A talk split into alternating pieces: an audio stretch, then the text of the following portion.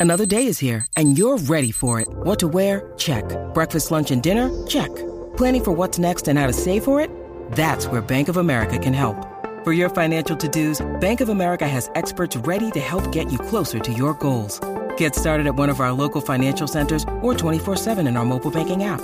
Find a location near you at bankofamerica.com slash talk to us. What would you like the power to do? Mobile banking requires downloading the app and is only available for select devices. Message and data rates may apply. Bank of America and a member FDIC. When you need mealtime inspiration, it's worth shopping Kroger, where you'll find over 30,000 mouthwatering choices that excite your inner foodie. And no matter what tasty choice you make, you'll enjoy our everyday low prices, plus extra ways to save, like digital coupons worth over $600 each week. You can also save up to $1 off per gallon at the pump with fuel points. More savings and more inspiring flavors make shopping Kroger worth it every time. Kroger, fresh for everyone. Fuel restrictions apply. Celtics Reddit podcast. Back out to Smart. Fakes the pass all the time. Three. Bang! Gets Williams screen. Lobs it up for Robert Williams. Shanino, Jaylen Brown. Tatum. Durant, the long reach. Tatum crossover, pull up jumper.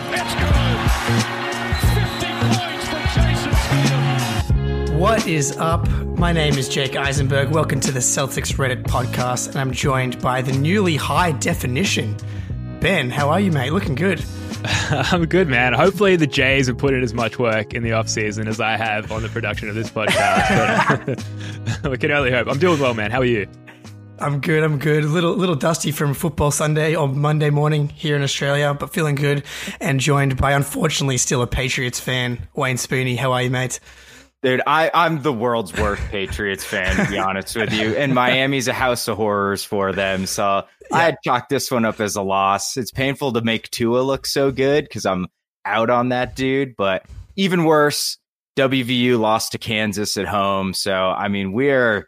It's a bad, bad day in the Spoonie household, man. Like it's dark oh man. Yeah, it feels. We need, we need we need the Celtics back ASAP. And we're Yeah, joined right. by a special guest, Alex, uh, the head of content, I think, of a Justin Jefferson propaganda company at this point. Alex, how's it going, mate? I'm doing well. I'm doing well. Yesterday was a good day to be a Vikings fan. I appreciate y'all having me on. For sure, I appreciate you coming on. Um, yeah, tell the tell the people a little bit about your your fandom because I, I think it can be a little confusing. I tried to do a deep dive myself, trying to figure it out, and it was it was tricky. Uh, so, you know, if you follow me on Twitter, if you uh, watch any of my YouTube videos, then like I cover pretty much every single team. Like I talk about all sorts of players from whatever team. I'm not particularly biased. Like there's not really any team that I don't make content about. But uh, some people think that I'm a, a Bucks fan. Some people think that I'm a Timberwolves fan. But the truth is, I'm actually uh, I'm actually a Thunder fan. Uh, I've been rooting for OKC since they became a franchise or relocated from Seattle. So uh, that's the truth. All right, the the hard hitting truth Thunder fan. Look, I'm they're kind of my Western Conference team thanks to Josh Giddey going there. So Hell yeah. um, oh yeah, uh, yeah, uh, huge, huge Giddey enthusiast over here. So um, we we can be friends over that one. Um, but yeah, so we're back for another episode of our Eastern Conference Rivals series, and Alex is going to be our resident Bucks expert um, this week. So kind of inviting uh, the em- enemy into dinner tonight.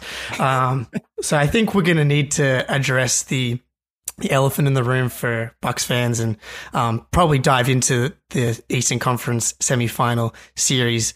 Um, and we're just going to play a little clip to get us get us ready for that one. Oh yeah. Brown's got nine points in the period, 19 for the game. White, Williams, three pointer. Bang! Grant Williams once again. It's a 16 point lead. Take and make shots. He has not disappointed.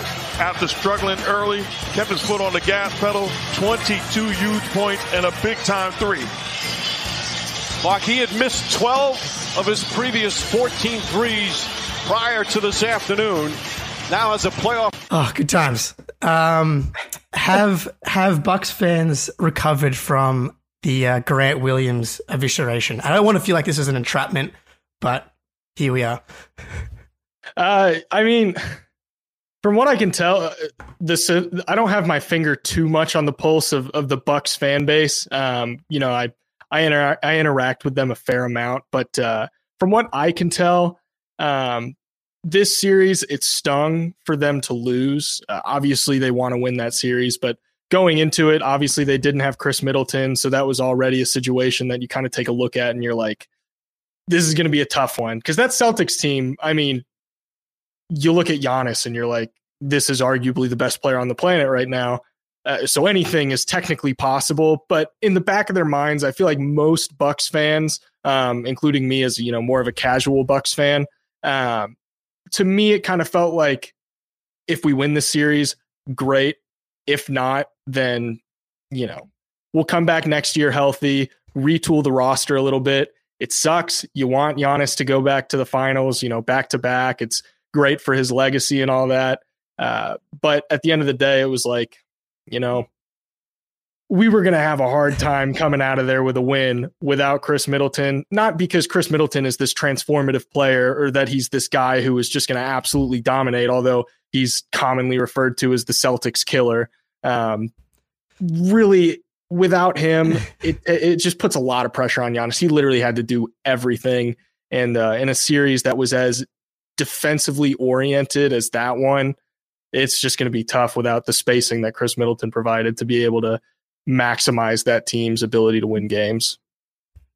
Yeah, I think I think that if I was a Celtics fan, I'd be feeling quite quite similar in that regard. Spoonie, put how do you, how do you feel about that round two series? Put your put your Milwaukee Bucks kind of get in the mind of a Bucks fan. Uh, every time Giannis was touched, it was a foul. Um, he didn't commit a single offensive foul the entire time. Uh, you know, Khris Middleton, we would have won in four uh, if I had to guess. Uh, no, I, I, definitely, I actually think they might have missed Middleton more on the defensive side of the ball too, because I think Grayson Allen, obviously, he's not nearly as good on offense of Khris Middleton, but he could shoot the hell out of the ball. That's about the only reason he's in the NBA. And Middleton's like a legit six six, six seven, multi positional defender. Um, and you just saw Tatum every basically every time down the floor, Tatum or Brown were like, "Get me Grayson Allen, bring that guy over here." And they were trying to find that weak link. And when you have Middleton out there as that two way guy, uh, you don't have that kind of gaping wound that Tatum and Brown can just pick at endlessly throughout a seven game series. So I certainly think no Middleton. I, if I was a Bucks fan, I would be yelling that from the rooftops that we would have won if Khris Middleton played. That's for damn sure. Uh, I would probably also ignore that, you know, if Harden and Kyrie were healthy the year before, I'd, you know, I'd probably pretend that argument doesn't exist too. So, uh, that if I was putting my Bucks cap on, and I used, I, you know, I was kind of a, a sneaky Bucks appreciator until this series. Actually, this, turned me on the fan base. yeah, this ben, is a, a it was a rivalry creating uh, series, right? It was very gritty. Yeah. Seven games. You know, both teams, especially the Celtics, well, both teams actually super banged up going into the series, massively banged up coming out of the series. And really, the, the no Time Lord factor is the ultimate counter argument to the no um, Khris Middleton argument because the Celtics, during that stretch after the 31st of January or whenever it was, with Time Lord anchoring their defense, were like one of the best starting lineups, I want to say ever, certainly in that season. And then to, to go into a series against Giannis, possibly like not just prime peak Giannis, but he might be the prime peak of like human form of humanity ever. He might be the most perfect human being physically we've ever seen. We're going. This is where Ben starts talking about dimensions. Dimensions, right yeah, yeah, yeah, I was dancing around the word. Thanks for calling it out, Spoonie. Yeah, going going into a series against that guy without our our defensive anchor um, was always going to be tough. So I know that you know people are singing it off a mountain that uh, you know Khris Middleton was missing from the series. But you know, without Time Lord going into that, that was a huge ask for the Celtics to come out on top. And then for Grant Williams to be the uh, the slayer of the Bucks. A question back to all of you guys, like in terms of role players, like ending a series in a game seven, like a role player being the catalyst for for a win. It, where does that rank all time? I'm, I'm thinking of like Ron Artest, Lakers oh, 2010, man. which hurts to even think yeah. about, but Grant Williams defeating the Bucks might be one of the best role player defeats of all time. Uh, didn't uh, if I may, I might be making this up. It might have not have been a series winning, but were, wasn't Houston down like 20 points or something like that? And Corey Brewer hit like and Josh Smith 10 yeah. and Josh Smith yes, hit like yeah. 10 threes or something That's like right. that to come back and win. That is like the one I remember like, just thinking that is the weirdest fucking shit we've ever seen, man. Like, yeah. we will never see a performance like that again. Definitely crazy in the Grant Williams. Absolutely. yeah. Kelly Olynyk obviously comes to mind as well. Oh, yeah. Game seven against the Wizards. Um, Alex, I'm I'm looking at a video that you put together here, and it's called "Why is nobody talking about Robert what Robert Williams is doing for the Celtics?" March 17th, 2022, with the thumbnail "Future DPOY?" question mark. Do you think it's fair for Celtics fans to counter the Middleton absence with? I think what Robert Williams played twi- two games in this series, and both of which he was pretty limited. Um, yeah, what do you think about? The absence of Robert Williams because someone who clearly values what he does on the court? You know, it, to me, it comes down to what do each of those guys bring to their team respectively. Um, you know, how are the Celtics benefiting from having Robert Williams, and how are the Bucks benefiting from having Khris Middleton? Uh, to me, one of the reasons that the Bucks are able to be so successful in a postseason setting is the dynamic between Khris Middleton and Giannis because Khris Middleton is, you know, he's not this otherworldly shot creator, but he is a he's a pretty effective shot creator for um, kind of more of a role player, like wing type of player. Uh, and the impact that that has for Giannis, Giannis is obviously a player who thrives when you can just put tons and tons of spacing around him. He thrives when he has another guy next to him who demands a lot of defensive attention. And Khris Middleton is a player who demands a lot of defensive attention.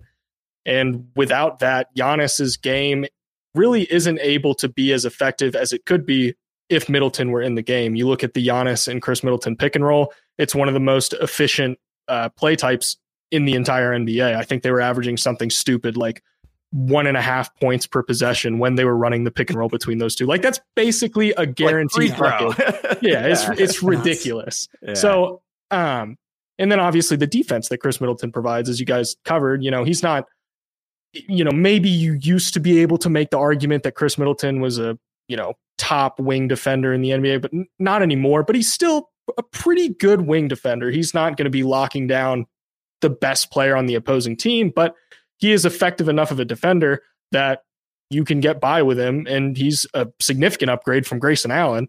Um, and so I look at that, and Robert Williams. This is not me trying to trash Robert Williams because you know I made an entire video about him. I freaking love the guy. I think don't I'm, you dare.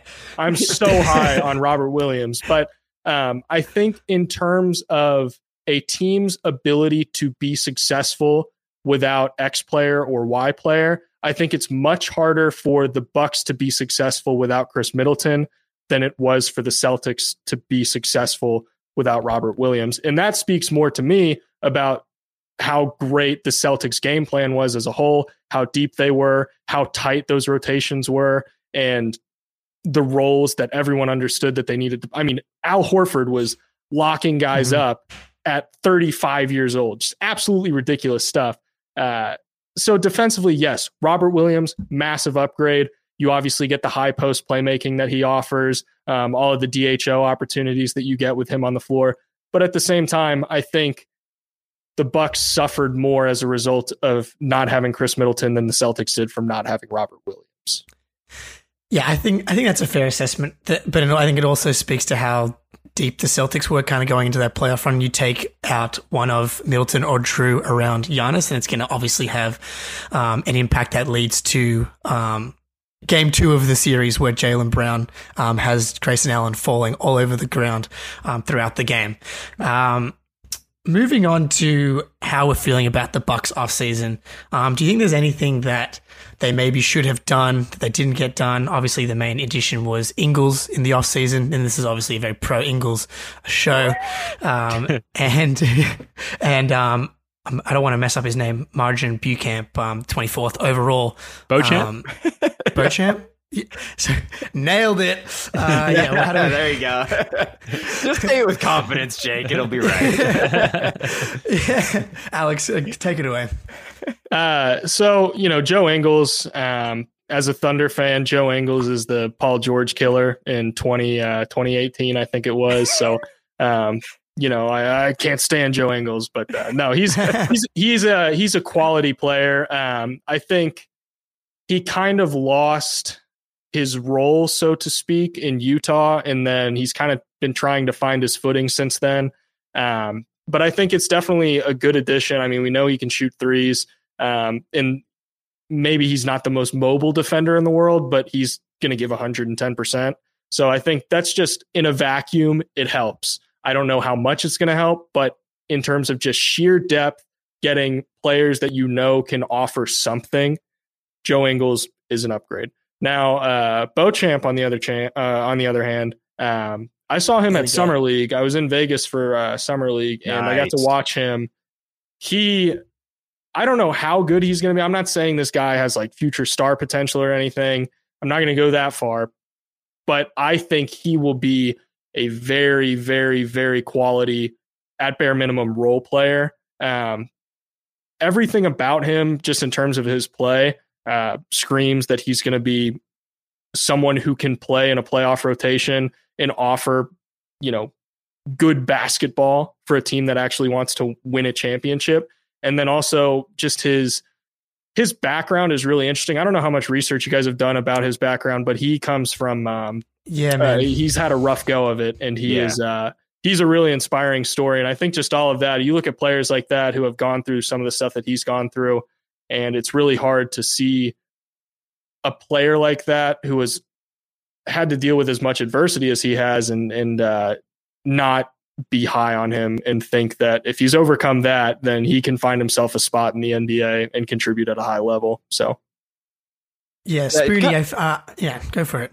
Oh, I was just gonna say, um, I, I think having Middleton and more importantly Giannis, uh, less or so Jrue, sort of brings like the level of your role play. Like they have to do less to be positive players when you've got guys like Giannis who just get so much off defensive attention on offense and are so damn good on defense that they can cover up a lot of issues. So, uh, what do you see from like Beauchamp? What is, what are his strengths uh, that you think makes him a valuable player? Um, I really think it's just going to be his ability. You know, anytime you're picking a guy between 20 and 30, you're right, not picking sure. a guy that you think is going to be a star player. At that point, you're typically drafting for like day one contribution. And I think he's the type of player that's going to be able to offer that. Um, defensively, he has, you know, very high motor. Um, he's a very solid athlete, uh, solid shooter from what I saw at, at Summer League. Um, he just seems like a guy that you can pop into a lineup with Jrue Holiday, Khris Middleton, and Giannis, and he's not going to hinder them in any way. You know, he may struggle on his own, but he's not going to bring the floor of that team down by being out there. So he offers just the complementary things that you want from a guy in a lineup next to those three, you know, shoot the ball, play defense. And that is really, in terms of any role player that they're getting at this point, any player that they're looking to put around these guys is literally just shoot the ball, make good cuts, play defense. And I think he'll be able to do that effectively. For sure. Yeah. yeah I, I mean, yeah. sorry, go ahead, Jake. I keep cutting no, you no, off. No, no, no, no, go for it. Go, go for it. I feel, I feel like this is your wheelhouse, this, this segment right here anyway. And I feel like, especially, um, knowing your thoughts on 34 year old guys that can't play defense anymore and how you felt about Gallinari, etc. wheelhouse. You probably think, yeah. um, as, and, and, and the Um, a slightly older than 34 year old man. Yeah. no, I, I think, I think uh, we've got Z Gamer in the chat here. Thanks for stopping by, Z Gamer, as you often do.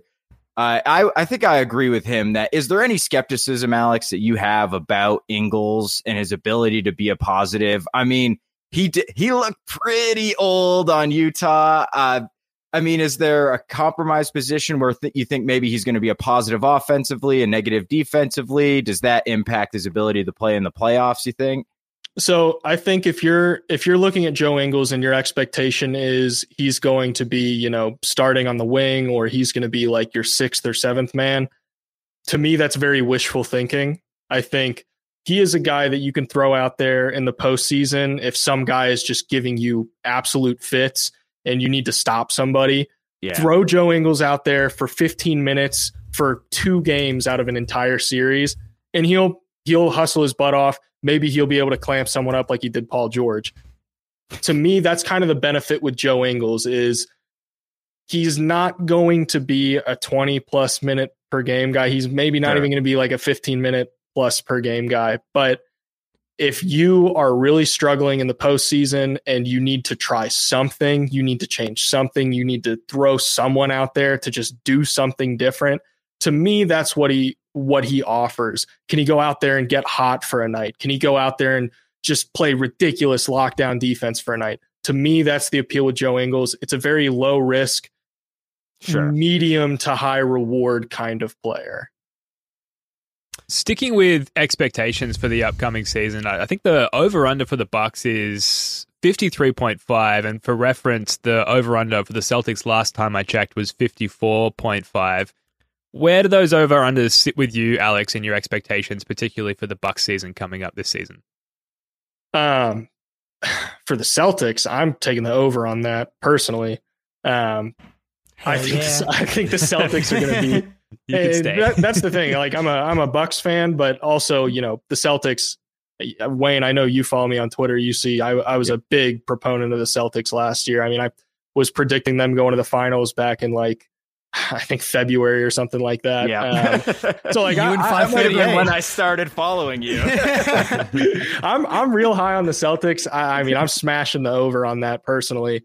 Um, and then for the Bucks, you know, to me, they're in an interesting spot because they're not really, you know, what they're capable of. They're not really a team that you're looking at and you're like, they need to prove themselves during the regular season right. or they need to go out there and like, you know, kick butt the entire year. They have to focus on making their core work. Like we know Jrue Holiday, Khris Middleton, and Giannis works. We know how effective that is. Right. So to me, I'm not saying they coast through the regular season, but I definitely don't think it's going to be a priority that they're going out there and winning, you know, 55, 58, 60 wins this year. So if for some reason it, it rolled around to the end of the year and they're sitting at like 51, 52, to me, I'm like, yeah, they probably just yeah. sat Jrue or sat Khris or sat Giannis for a chunk of the season just to, you know, if Giannis is making an MVP run, it's a little bit of a different story. But uh, to me, if they're under that, I'm not going to be surprised. And obviously injuries and stuff are something to take into account. But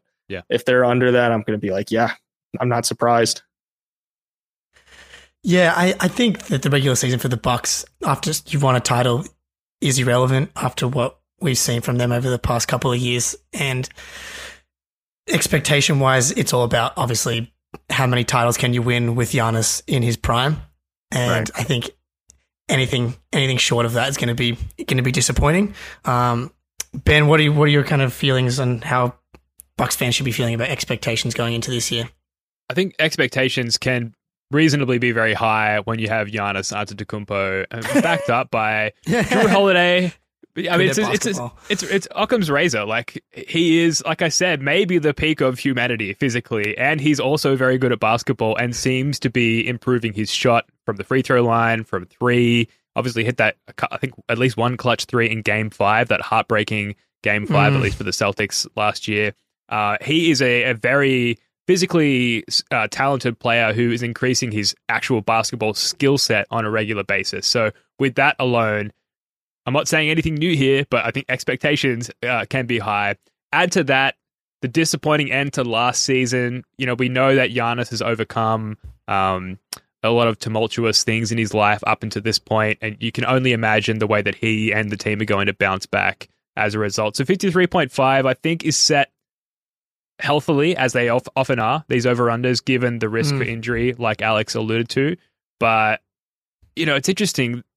The fans and, and pundits alike will they'll rank the Celtics and the Bucks in that sort of tier one as far as threats to win the East this upcoming season as a Celtics fan and as probably a, a very biased Celtics fan, I, I have a very, very healthy fear of the Bucks. I, I kind of still For see sure. them. I'm, I'm sorry to say, as a tier above the Celtics, just based on that that really, really high MVP caliber top end talent. So I'd be maybe taking over on the Bucks as well, despite the potential injury risk there.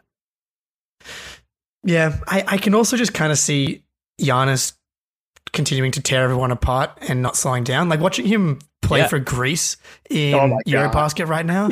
It's he doesn't have an he doesn't have an off button, dude. It's just yeah. when's when's the next time I can get on the court and drop 40, 12 and 9 and just destroy you on the other end. Like it's absolutely absurd. Yeah. Spoonie, you've It's- been catching some of that? Uh, yeah, a- here sorry. and there. I, I think, No, no, no. No, I was just going to say it's, it's almost not fair that he's playing in that competition. Yeah. Like, and then you see like there. Luka's like chuffing cigarettes and like eating Italian dinner and stuff. Drinking VBs. Yeah. it's like the the comparison of those two young stars is just hilarious. Hey, there's two ways to go about your business, man.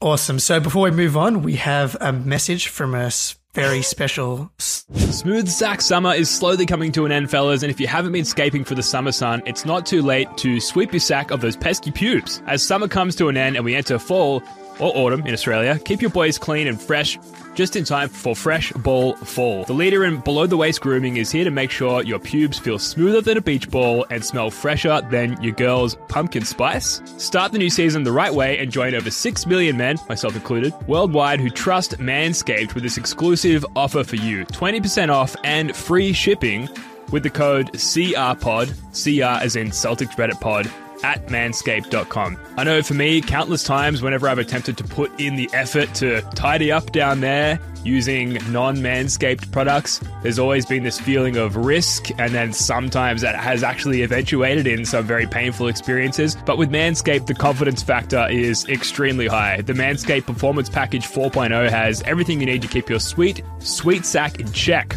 Inside this package, you'll find their Lawnmower 4.0 trimmer, weed whacker, ear, nose, and hair trimmer, which unfortunately I'm having to use more and more as I age. I'm serious. Crop preserver ball deodorant, which I should be using more. Crop reviver toner, performance boxer briefs, which are extremely comfortable, and a travel bag to hold all of your goodies, all of the above. Their Lawnmower 4.0 trimmer features a cutting edge, don't be alarmed by the term cutting edge, ceramic blade to reduce grooming accidents thanks to their advanced skin safe technology. The Lawnmower 4.0 has a 7,000 RPM motor, a new multi function on off switch that can engage a travel lock and gives you the ability to turn the 4000K LED spotlight on and off when needed for a more precise shave. Also, did I mention the trimmer is waterproof as well? So, whether you're hopping in the shower or hitting up the lake, this razor will devour even the strongest pubes. Now that your sack is smooth, lather up with Manscaped's liquid formulations to get that fresh ball fall freshness. The Crop Preserver Ball Deodorant to stay cool in the heat. Their soothing aloe vera formula is the best in the business for below the waist freshness, and the clear drying formula keeps your sack looking and smelling good. Manscaped even threw in two free gifts to their performance package 4.0 the Manscaped boxes and the Shed travel bag that'll bring your comfort to another level at home and on the go. Keep yourself groomed from head to toe with their Shears 2.0, a luxury nail grooming kit. This kit includes stainless steel, nail cutters, tweezers, and grooming scissors. With the performance package, your balls will be ready to impress, but make sure you cover the rest with the Shears 2.0. So get 20% off and free shipping with the code CRPOD, as in Celtics Reddit Pod, at manscaped.com. That's 20% off your entire order, plus free shipping anywhere in the world with the code CRPOD at manscaped.com. Keep things smooth and fresh as we say sayonara to smooth ball summer and enter fresh ball fall. All right, back with the pod here. And Alex, I've got a question for you. Yeah, recorded that about five minutes before we went live. Uh, I love it. It was great. It's our sponsor, on. baby. That's a very loyal sponsor. They've been with us for Yeah. uh, almost six months now. Alex, um, Jayson Tatum, you know, I would maybe peaked, you might say, as far as the playoffs are concerned in Game Six against the Bucks. Um, had an up and down series against the Heat, and then has been criticized post NBA Finals. You might say rightfully so. What are your thoughts from the sort of outside perspective on on Jayson Tatum and his finals performance relative to what we've seen from his career so far? So I'm going to say this, and I know there are people who will get mad at me for saying this. I know Celtics fans won't because I know Celtics fans agree with me. Jayson Tatum was clearly injured. I do not care what anyone says. Jayson Tatum was visibly injured throughout the entire finals run, at least, not finals run, final series at Sure. the very least, potentially before that. But, you know, he, nor, Jayson Tatum is normally a very good finisher. And like he was missing wide open layups. And if you saw, he he was grabbing his shoulder really often throughout that entire series. And uh, you know, it, it's hard for me to knock a guy for that. I know everyone's like, you know, LeBron shows up to a post game press conference with a with a cast on his hand after after losing in the finals, and it's like, oh my gosh, he wasn't actually injured. Shut up. And you know, people are like, oh, all these injuries always show up after someone loses yeah. in the playoffs. It's like, shut up. Like if you watched the series, it was very easy to tell that Jayson Tatum was injured. And to me, the thing that makes me not concerned at all for him going forward and convinces me that this was like an unusual occurrence that was impacted by outside factors like an injury is the fact that he shot like I forget what the final numbers were, but he shot like 41% from 3. Like yeah, just he absolutely lit it up and I'm like how can you watch that and see the finishing struggles that he had? Like yeah, that that that sucks. It, could it have potentially won them that final series? Yes, but also at the same time, it's like he was probably dealing with someone. I forget. There was a report that came out. I forget exactly what the injury was, but they were like he had a fracture or something like that. And I was like, yeah. yeah I mean, when you're dealing with something like that, it's going to be hard to play basketball at the highest level. So I'm not worried about him at all. I still think he's one of He's one of the 15 Ooh. best players in the NBA, maybe one of the 10 best players in the NBA. It's like just from one series, you can't write a guy off because of that, especially with the yeah wrist fracture. That's what it was. So yeah. I mean, how are you going to finish at the rim well when your wrist is literally fractured? So yeah, Spoonie. I think we've kind of covered um, Tatum struggles, mental fatigue, things of that nature, and people have kind of gone back and forth on whether it was just a bad series or not. But you're you're not worried about Tatum's ability to win at the highest level, right? Fuck no. Not even a little bit. Uh, you know what? Actually, I think probably the most impressive thing about Tatum is he led that final series in assists in a series with Draymond Green, who has averaged almost double digit assists before, and obviously Steph Curry. So I think that's an underrated piece of what uh, he showed in those finals, like even though he was having trouble, if he didn't have trouble finishing, he would have averaged like an efficient 32 and 7 and 7 or something like that, which is like some peak LeBron shit in the finals. So, yeah, obviously I agree with everything Alex said. That was like taking the words out of all I think all Celtics fans' mouths, man. And like it's it's frustrating because it seems like he was so close to putting it all together in that final series and he just didn't.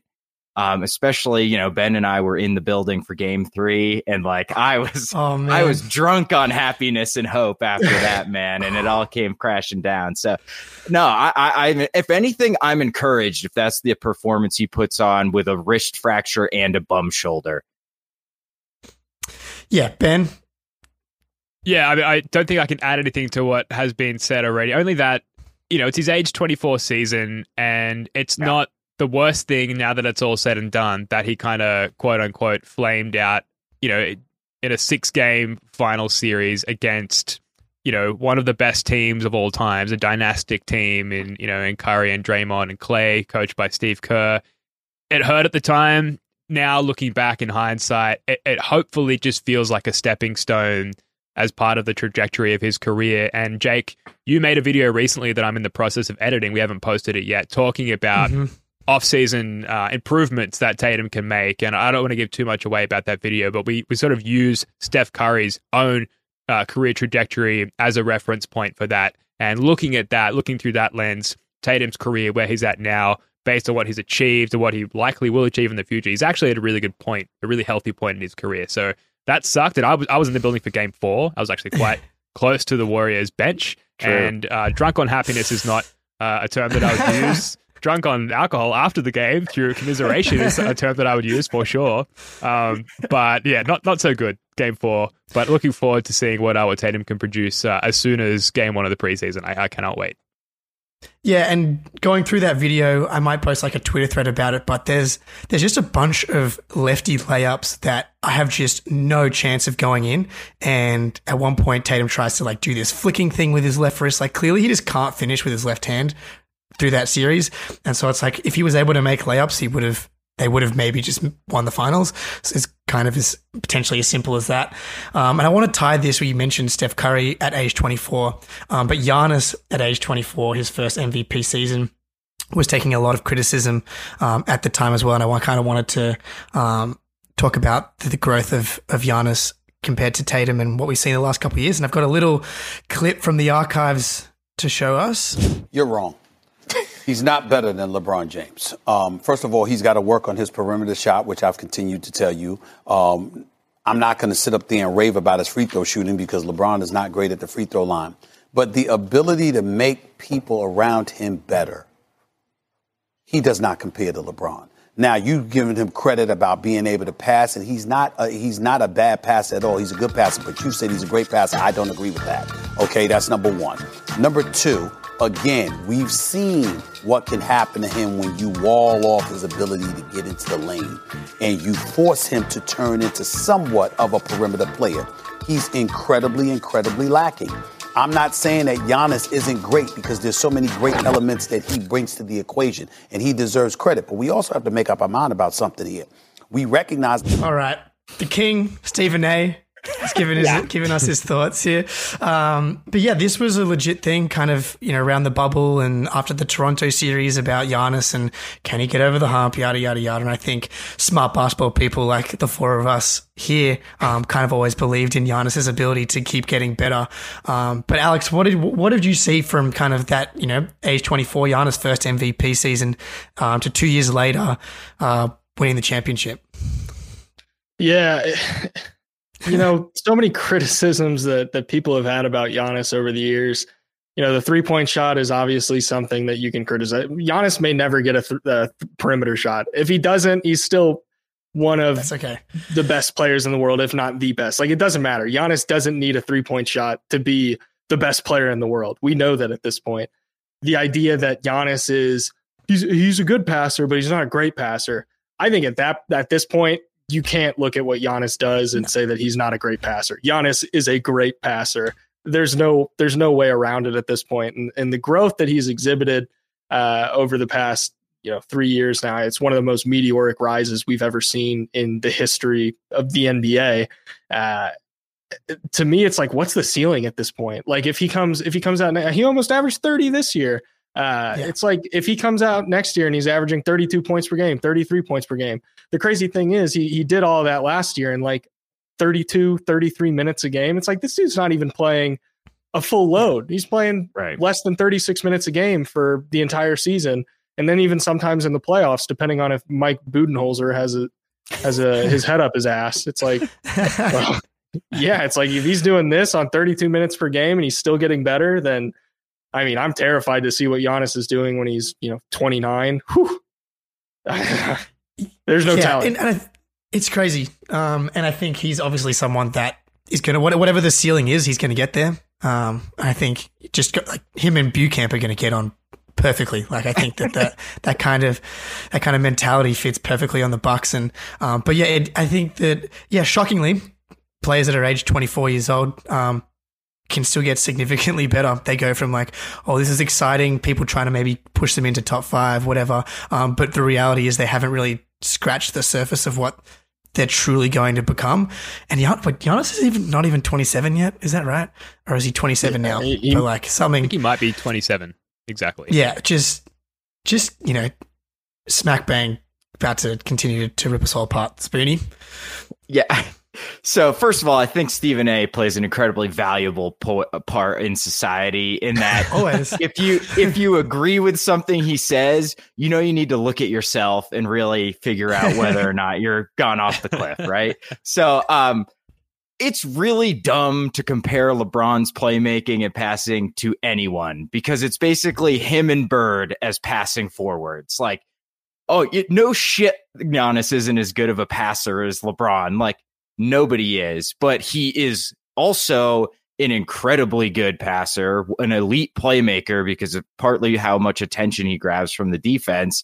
Um, so I mean, LeBron doesn't play defense. Like we we haven't even really talked about Giannis is like a DPOY guy every single year too. Like that matters. So uh yeah I, I, think he's just so mature. I think the biggest thing for him where i was like oh this dude is gonna dominate the league uh was it uh game six against phoenix where he went like 20 of 21 or 20 of 20 from the yeah. line? Yeah. And uh, the free throw line has been a bugaboo for him his entire career. And then he just like slayed that dragon to win a ring And you know, uh, as a Celtics fan, I'm like, ah, shit. Yeah, so it's like one that's bad for us. No, uh, yeah. So he's just a monster. He's gonna. I I think Ben, it might have been you who said like I see the Bucks as a step above the Celtics next year. I still, uh, yeah, I totally feel that way too, and it's really because of Giannis. Yeah, look, there's so much for what the Celtics next season looks like is like, can Jayson Tatum get better? Can Grant Williams get better? We're essentially running it back, and especially now with Gallinari out, you know, the exception is Brogdon, who we're bringing in, who we'll get to in a second. Essentially, as a team, we're running it back, and, and everyone needs to improve tenfold. I think for us to to get up against a healthy Bucks, and you know, Giannis doesn't need to really improve. He just needs to come back and be the guy that he's been for the last couple of seasons. And for Giannis, like if you're winning MVP and DPOY in the same year, then you are dominating on a Michael Jordan level. And he's still at that level of a player. Uh, and him oh, yeah. with a, a, healthy team, with an amazing Aussie in Joe Ingles, um, that that combination uh, strikes fear in my heart. So we really, really need uh, Tatum and all of our best guys. To, look, really, they were great. They made the finals. They need to be better, I think, to get up against this Bucks team. So, uh, very concerned. But uh, Alex, I guess to segue a little bit here, I, I almost had a segue going there perfectly. What do you think of the Celtics offseason additions? Um, Gallinari obviously is a moot point now, given that he probably won't be contributing to any team on a basketball court for at least the next year. Uh, Malcolm Brogdon, I think, I just talked a second ago about the Celtics making the finals. They've now added a former 50 40 90 guy in Malcolm Brogdon, adding a little bit to the depth there. How do you feel about that as an opposing team fan, as far as the Celtics being a threat in the East this season? So, uh, one thing that I preach a lot is like this idea of flexibility in the postseason. Like, you have to have flexibility. You have to be able to play play different lineups and match up against different teams. And the Celtics, I think, like have flexibility, but they lacked like that next level of flexibility to where they could kind of like, oh, you know, we need to reach a little deeper. We need to try something different here and, and maybe try this guy off the bench or maybe run a lineup with these guys instead of these guys. Cause they had good depth, but they were running a pretty tight rotation. Yes. And being able to reach like a little bit deeper and going from, you know, eight man rotation to let's try a nine man rotation. Let's change things up a little bit. I think Brogdon really brings that to the table. I think from what I've read so far, like the plan is to bring Brogdon off the bench as the sixth man um, or something like that. Yeah. Uh, or even if he starts, it's like this is just a different thing that they can try. You know, maybe they go Brogdon, Smart, Jaylen Brown, Tatum, and Horford, and they run that and see how that goes. Or maybe they, you know, Smart, Jaylen Brown, Tatum, uh, Grant Williams, and Horford, uh, or Rob, or you know any number of different combinations. They can do so much differently now because of one player, and that's Brogdon. It's just it opens up so many different opportunities. And I think one big thing that I know Celtics fans have harped on for years, they're like, oh, we need like a a true playmaker. We need like a, a passer, a guy who is just going to facilitate offense. And I think Smart has made some really, really meaningful strides as a passer. I think he's an incredibly underrated passer now, but I don't think he's as much of like a pass first guy as Brogdon.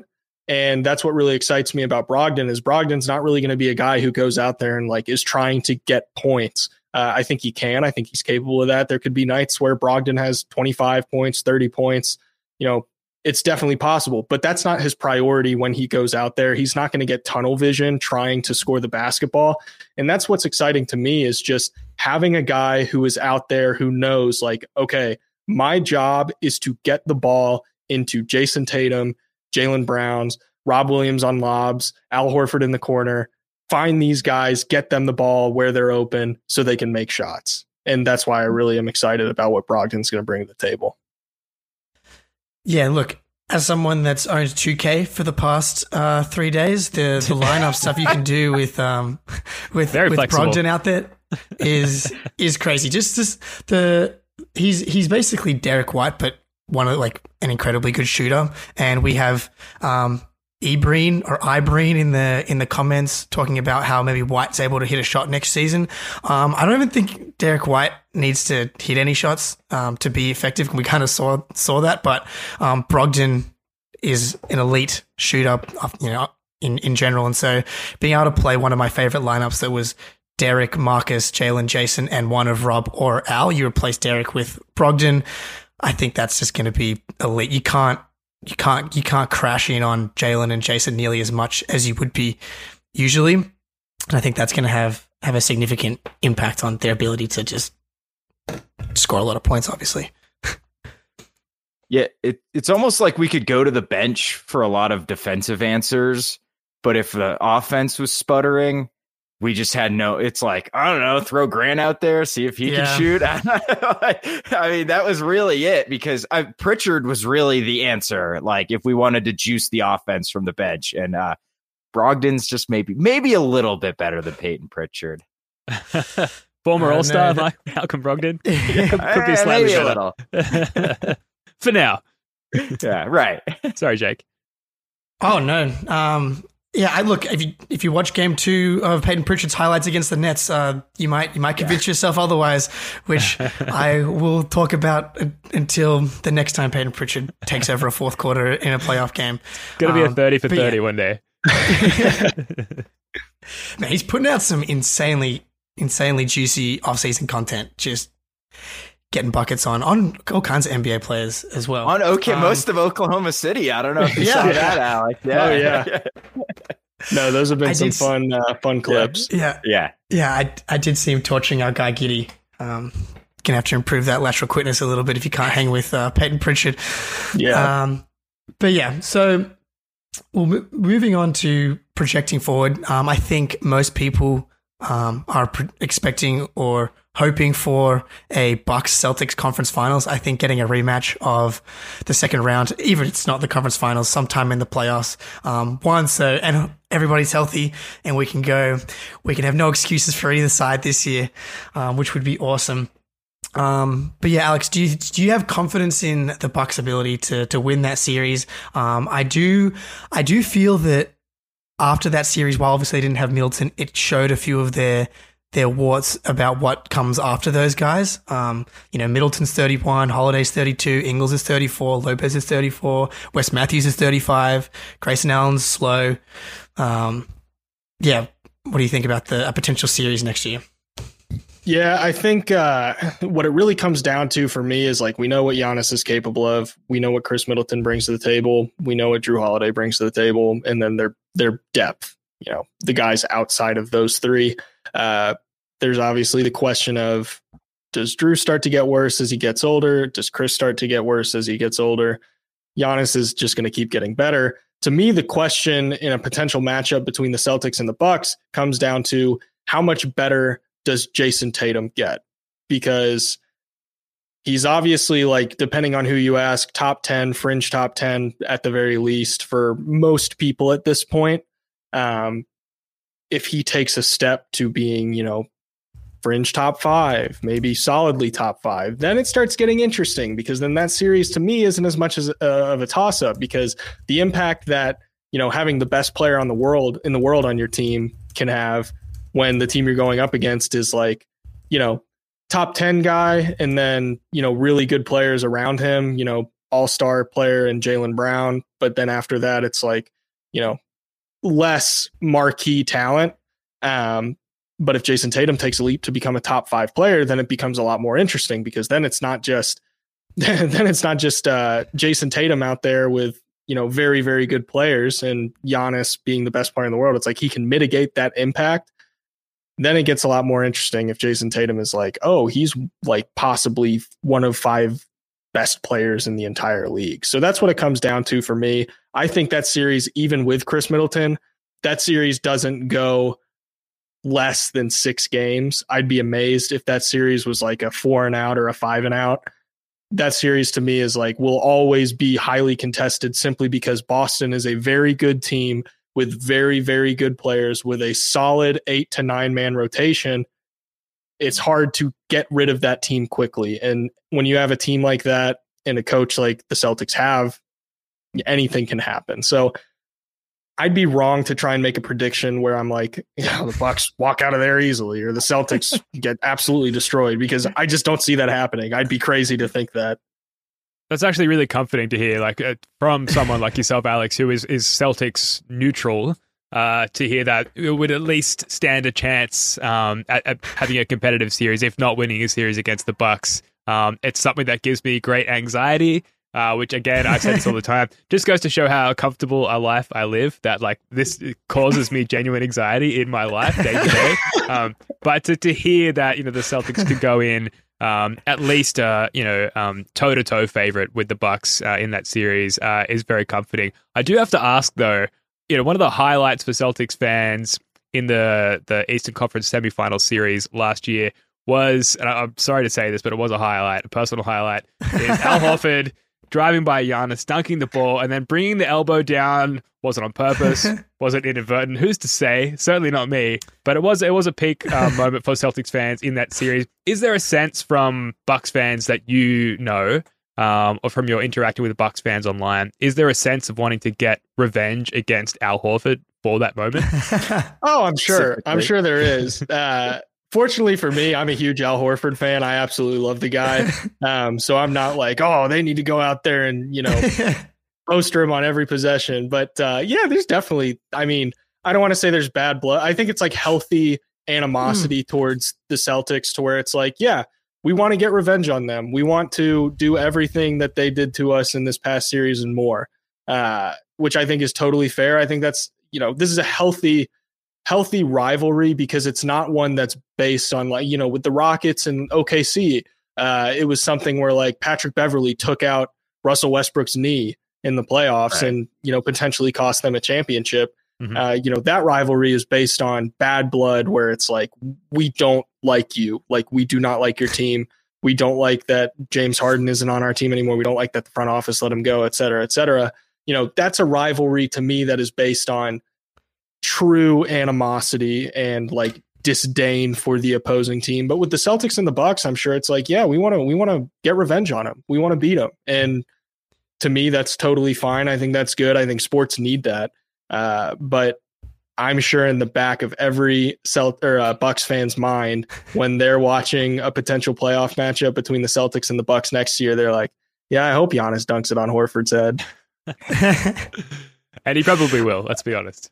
Yeah, yeah, multiple times. Hey, gonna, that just happen. means Al Horford's playing defense, and that's right. Day, yeah, that, uh, that's yeah. what we want. The Baines I, method. I actually, I do think that the Celtics and the Bucks have the potential to be um, kind of like a an era in dynasty in the in the Eastern Conference. Like that was already the third time they've played each other in the in the Jays and Giannis era. Um, Celtics up two one, obviously in the series of, of series so far. so far, um, but and I and I think that's a great point. Like the the rivalry is is is bit more pure, at least for the for the players. Like I think there's a lot of respect, and I think that speaks to the types of people that are leading both teams. Like Giannis is one of my favorite interviews to watch throughout. I love watching post game interviews in the playoffs in general, but Giannis has such perspective on on life in general. Um, it almost doesn't like fit his uh, mentality on the court sometimes because people want him to kind of come out and slander the other team or yell or scream, but he kind of just talks about how life's good. I'm grateful to be here and we're going to try our best to win, but we might not win. And then on the other end, you know, Jaylen and Jayson aren't exactly, you know, the Draymonds of the world where they're have, you know, having their own podcasts and talking shit after every game. Like it's, it's a, it's a very pure basketball yeah. rivalry, which I think is why a lot of, um, a lot of people really enjoy this series. Um, but how do you feel about the rivalry between the Celtics and the Bucks, Ben? Uh, well, I will say on, on the point that you just made that Giannis is unfortunately nice, and uh, you know I yeah. watched the the Disney Giannis movie. I'm a sucker for yeah, off season like- content, and that just made me like him more. I don't want to like him because on the court, and, and Z Gamer and um, I Brian, I, I hope I'm saying that right. They're calling out rightfully in the chat that Giannis um, is egregious with his offense and his, his movement on the court and just going wherever he likes and knocking people over like bowling pins, getting to the hoop whenever he likes. Um, and generally being, you know, very favorably treated by the refs. It's not a guy that you want to like, but he is such a likable person. Uh, that makes the rivalry difficult to digest from my perspective because he is, unfortunately, like I said, such a lovable player. With that said, Khris Middleton, on the other hand, extremely extremely hateable, mostly because again of stuff that he's done on the court. Uh, uh my mind wanders back. Batman, yeah. My mind wanders back to that. Like, what was it 0.5 seconds to go in? Was it game one or two Oh of the 20? gosh. I want to say 2018 series. Yeah. Um, that was painful. Jaylen, And get your hand up. yeah, right. Just do Come on. something, right? Yeah, get Tacko in to defend the inbounds. Um, and yeah, that that was brutal. So uh, there's there's been enough of a sample size of on court misbehavior. I want to say from the Bucks now for me to genuinely despise them as a Celtics fan, and therefore there's a hot there's a hot rivalry in my belly. But off the court, I think there, and this probably cascades down to the players and the, and the franchises themselves. There's a healthy respect for one another that I don't think is synonymous with historic rivalries, if that makes sense. So it might might be a rivalry in the making. Fans hmm. might be developing a healthy hatred for one another, but I don't think it's a classic rivalry yet. Uh, Spoonie, thoughts? Uh, look, It's coming. if you just compare how much I hate the Bucks to how much I hate Kyrie Irving, there's just like world of difference, man. It's like not even the same emotion at that point. It's like I think Jake, you nailed it. It's like basketball hatred. Kyrie, Yeah. I'm like, fuck that dude on a personal level. You know Yes. what I mean? so it's not like that at all. Uh, The Bucks, it's like, you know, it's super heated, and then you like tip your cap, shake your hands, Yeah. and like, you know, let's go out for a beer later afterwards. So it's like all on the court with the Bucks, unlike with certain other uh Nets players, maybe a guy out in LA I'm not a big fan of. Uh, you know, so I don't think it's it's not too too bad with the Bucks. I've always, like I said, respected and really liked Giannis, unfortunately. Uh and uh I Brian Ibreen put it perfect. I can't hate Khris Middleton just like I can't hate a tornado for tearing down my house. He's a force of nature. true. That's exactly how it feels. Like he's not a human yeah, he's just like electrons that do stuff and you can't stop them. So, yeah, I, I'm with you guys. Yeah, yeah, yeah. It's not. It's not like a Sixers rivalry where I I might die if we lose to them in the playoffs kind of vibe. You know, Yeah, like yeah. that's that's a dangerous time to be online when the Celtics and the Sixers match up in the in the playoffs. Yes. Great Uh, segue. speaking of yeah, yeah. Speaking of which, um, who do we see as the main competition? It kind of sounds like you've got the Bucks and the Celtics kind of in a tier at the top of the East. Um, do you have a, do you have another team in the top tier or Celtics in the second tier? And, and who are the kind of the main competition to to get out of the East? I'm I'm pretty low Okay. on uh I'm pretty low on the Heat and I'm pretty low on the Sixers. Um, Oh. which to me are really the only like teams that you can make an argument that are big threats. Um I, to me it's the Celtics and the Bucks. The, they're they're 1A and 1B. I mean, the Bucks, yes, uh, there's definitely an argument to put them, you know, a, a little notch above, um, which I think is fair. That's totally fair. Um, I'd say they're you know a bit more proven right now, if you want to use that word. Um, but like the Sixers, to me, there's still very glaring issues. Yes, they have James Harden potentially coming coming back more healthy next year, which which is something you know Yeah, potentially Maybe. transformative. Um, Joel Embiid is Joel Embiid. We know what he's capable of. Um, but really, they're hinging a lot of their improvement on Tyrese Maxey getting better and propelling to like potentially all star caliber play, which might happen. I don't know. Um, but Matisse Thybulle, you know, you can't shoot the ball. Um, he'll play good defense. It's like okay, Yeah. cool, but you know, he's scared to take a layup and he can't pass the ball. It's like okay. Um, so I don't know. It's just it's one of those things where uh, it's hard for me to see an argument for any other team over those two. With the Heat, they have their own issues. It's like Jimmy Butler is Jimmy Jimmy Butler. Like we know he's go- a good player. Kyle Lowry is old. Bam Adebayo. I think at this point, I like Bam Adebayo a lot, but also at the same time, I'm like, to me, Bam Adebayo is what he is at this point. I don't see a ton of pathways to major additions to his game at this point. To me, he can get better at certain things that he already does, but I don't see him adding new things to his game to like make him some transformative player. Uh, and then like, yeah, Duncan Robinson, Tyler Herro, you know, Tyler Herro is an interesting six man, but I don't think he's going to like take your team over the top or anything. So to me, it's Celtics Bucks at the top. Yeah, I know a couple like Spoonie. We're kind of high on the Sixers from a regular season point of view, Definitely, but not high on their playoffs, right? Yeah, I totally agree uh, on that. I, I, I think Embiid just scares the absolute hell out of me, and I think he can be the best player in a playoff series, even one with Giannis in it. Frankly, um, he may not be, but he has that potential. So that's what scares me. I think I'm higher on the Sixers than you are, Alex. But I'm with you on the Heat. Like at some point, Jimmy Butler's just not going to be this guy anymore.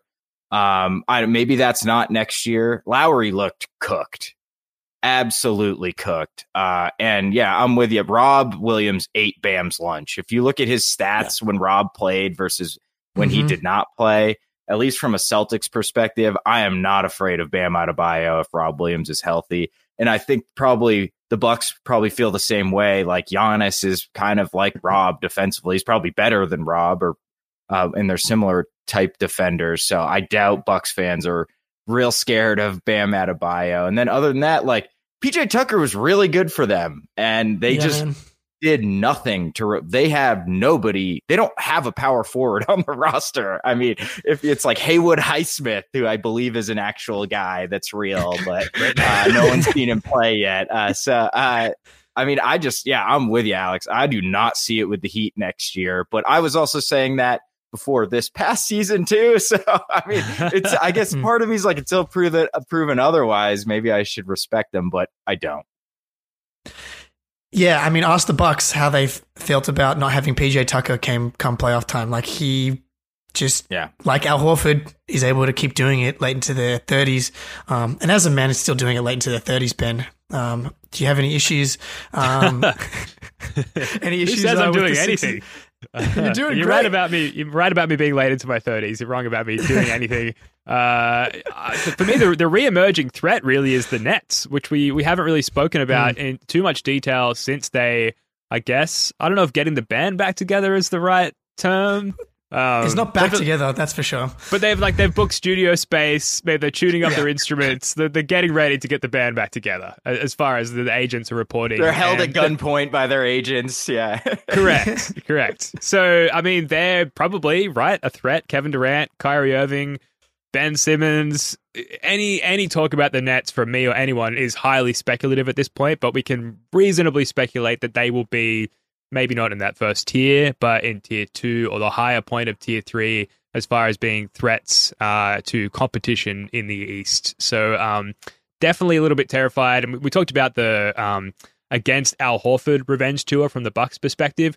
The Nets, you know, have got to have one out for the Celtics after how we we handled them in, in round one uh, of the finals of, of the the playoffs rather uh, earlier this year. You know, if I were Nets fans, if I was Kevin Durant, who's like capable of ac- actually like executing on a revenge plan, not to mention Kyrie Irving, that that's a very scary thought to me. So, um, not looking forward to facing them in the regular yeah. season or the playoffs. That said, game one against that team for either the Bucks or the Celtics will be very telling. Like if we handle them and everything is like as business as usual um, from what we've grown used to with the playoffs, then I'll feel a lot better about subsequent games against the Nets. Um, but that first game and that uh, initial seeking of revenge from Kevin Durant and Kyrie Irving uh, terrifies me. So we'll see. I I just don't know if that team has like the revenge rip your head off gene. Like Kyrie Irving's they, thinking about other stuff. Ben they're gonna have to. Have definitely to have doesn't have that. Otherwise, they don't stand gene. a chance. I've been talking about psychoanalyzing Ben Simmons since he's gotten in the league because he was supposed to be the, the boomers like thing. Like that, it they don't, they don't have that that like that Giannis gene that get rip your head off mentality. Maybe Durant has it in like his own easy money sniper type of way, but it's it's it's not the it's not a scary type of like if I hear that the the Nets are out for revenge, I'm not like s- scared. You know, I'm like they might hit a couple of shots and then we'll over overpower them over over a series. I think that will do us today. Alex, you've been an absolute legend um, for hopping on with us. Tell the tell the people where we can find you. He's got awesome awesome content all over the internet. Uh, yeah, you can follow me on Twitter uh, at Alex Hoops. Uh, subscribe to my YouTube channel, Alex Hoops. Thank you guys so much for having me on. Had an absolute blast. Uh, really appreciate it. Thank you. Awesome. Thanks, mate. Thanks, Ben. Thanks, Spoonie, and everyone in the chat. Really appreciate you guys stopping by. Talk to you soon. Peace.